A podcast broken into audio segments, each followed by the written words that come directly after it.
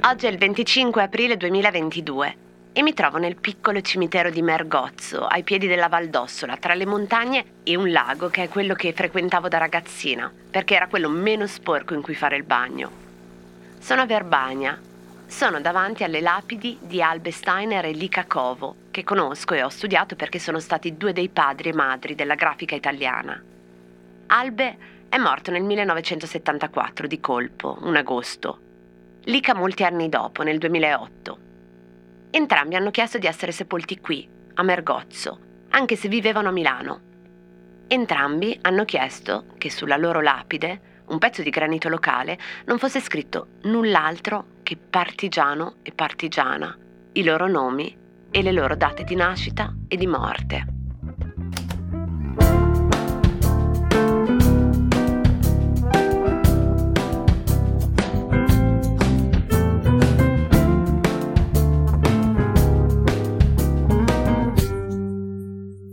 C'entra il 25 aprile con l'8 marzo?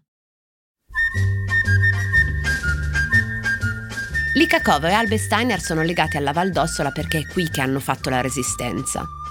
La Valdossola ai confini con la Svizzera è uno dei territori più colpiti dalle brutalità nazifasciste e quello in cui si organizza un comitato di partigiani tra i più combattivi e resistenti del periodo antifascista. Entrambi, Lica e Albe, partecipano all'esperienza dei 40 giorni di costituzione della Repubblica Libera dell'Ossola, chiamata anche Repubblica dell'Utopia. Albe disegna il simbolo della brigata partigiana della divisione Valdossola e lo applica come immagine coordinata alla carta da lettere. Realizza il distintivo fuso in bronzo con Max Bill, le tessere di riconoscimento e i fazzoletti dei partigiani. Nella strage nazifascista di Meina, Lica ha perso suo padre, sono venuti a prelevarlo insieme a due cugini nella casa di Mergozzo. I loro corpi non sono mai stati ritrovati. Per tutta la resistenza, Lica è staffetta partigiana.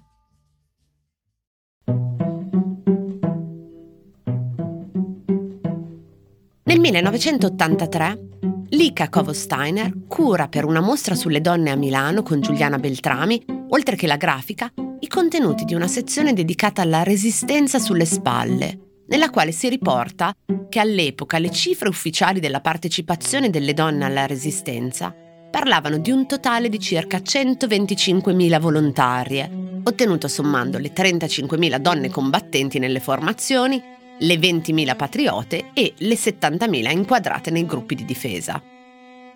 Si scrive però in quell'occasione, in quella mostra, queste cifre non potevano corrispondere al vero, che fossero state manipolate, insomma, e che il riduzionismo dei numeri della partecipazione fu insieme sintomo e causa di questa memoria corta che divenne la memoria ufficiale sul ruolo delle donne nella liberazione d'Italia.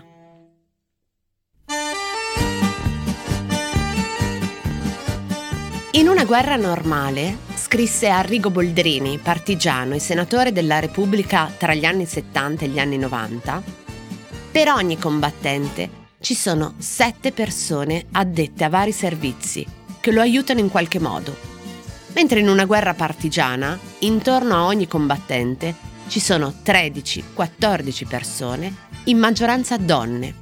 Quindi basta un veloce calcolo per concludere che il numero di 125.000 è assai inferiore alla realtà, realtà che oscilla tra il milione e mezzo e i due milioni.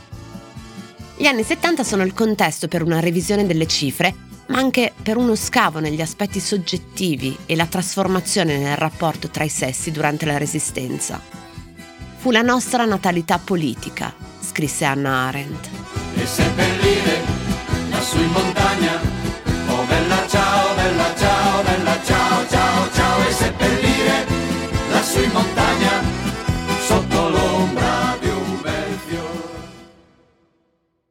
In La Compagna, giornale per la donna del Partito Socialista Italiano di Unità Proletaria, dove non a caso nessun articolo compare a specifica firma, già il 25 luglio del 1944, proprio sulla partecipazione delle donne partigiane alla lotta di liberazione viene scritto Le donne erano più numerose degli uomini, probabilmente perché avevano due battaglie da combattere, quella contro il nazifascismo e quella della loro personale liberazione.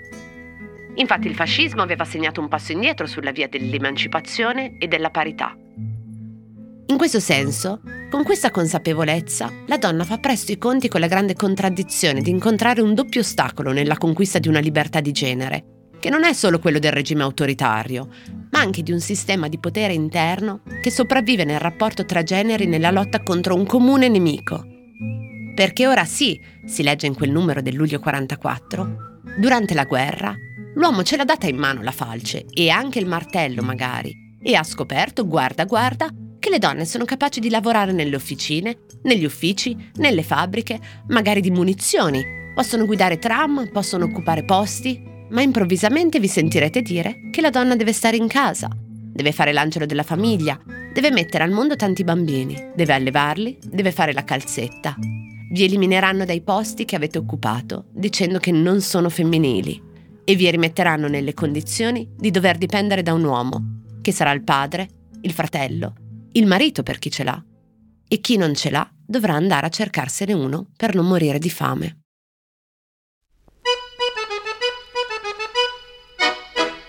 È già da qualche tempo che i nostri fascisti si fanno vedere poco. In effetti, dopo la Resistenza, i partiti di massa cercarono in tutti i modi di riposizionare la narrazione retorica della donna nel perimetro di un dovere familiare, di madre, di spose.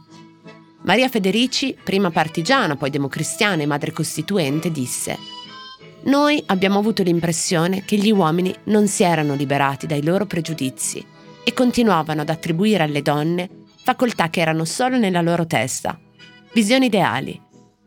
Occorreva prevedere che in una società di diritto dobbiamo essere pronti ad accogliere un'idea di famiglia paritaria, di una famiglia che non risponde ai canoni dell'essenzialità. Forza che è giunta l'ora di furia la battaglia per conquistare la pace, per liberare l'Italia. Scendiamo giù dai monti a colpi di fucile e viva i partigiani, è festa d'aprile. Per ogni 25 aprile, Lica e Albe realizzano dei manifesti grafici per il PCI e poi prosegue Lica per ogni 8 marzo. Sono linee, prospettive, segni grafici come strade che vanno avanti, scie luminose, colori, movimento indirizzato all'infinito. Questo accomuna i manifesti che l'ICA realizza per i 25 aprile e per gli 8 marzo. La festa della liberazione diventa la festa delle donne e la festa delle donne non può che essere per una partigiana quella della liberazione. Dice Lika Kovo Steiner, una vita nuova che avrebbe dovuto essere, in piccolo, l'esempio di una futura Italia rinnovata e giusta anche per le donne.